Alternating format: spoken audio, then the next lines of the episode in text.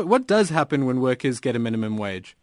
Well, I think it's important to, as you said in your introduction, to understand what the the international motivation is, and that is as a tool to address both inequality and uh, and poverty.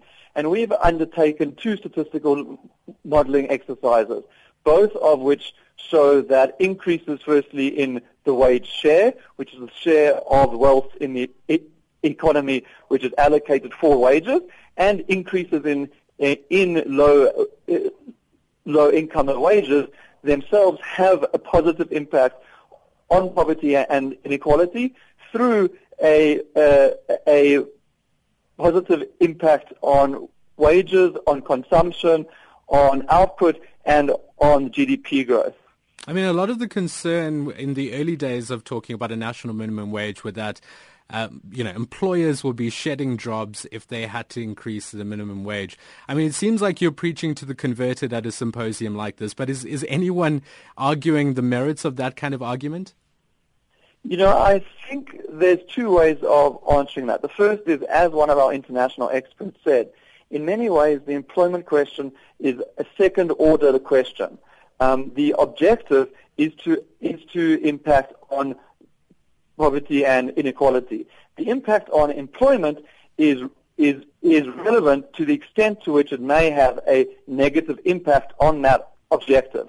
And of course, we need to uh, not set a minimum wage either at a level or, or through a architecture which would have a harmful impact on uh, on employment.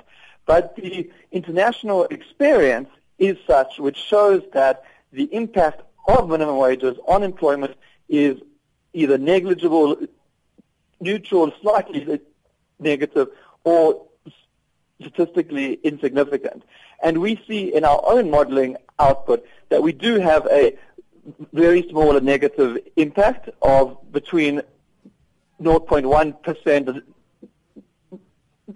0.2%, um, which very much fits in line with the international experience. But that's in the context of a much larger positive impact on the other indicators which I mentioned earlier. I mean, Gilad, it sounds like a difficult balancing act, right? I mean, at the end of the day, you're looking for a Goldilocks zone, one that's where you set the minimum wage not too high so that employers get too scared and perhaps finance runs away, but you don't want it to be too low to the point where it actually has no impact on those on those workers who are earning poverty wages as you describe them. I mean, how, how do you determine that Goldilocks zone where it's just right?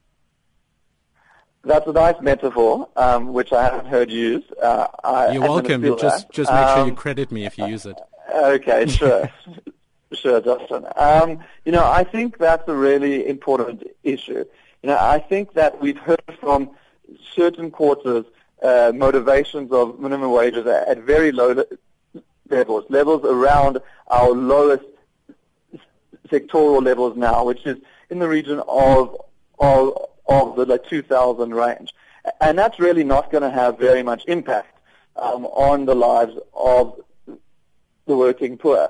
At the same time, it's probably unsustainable, and our modeling indicates that uh, various e- economic indicators become volatile at the sort of five and a half, six thousand range. Okay. Now, of course, there's there's you know there's no way of of with an absolute prediction. What, what I think we need to do is choose a level which accommodates some of our, of our policy, of our concerns over the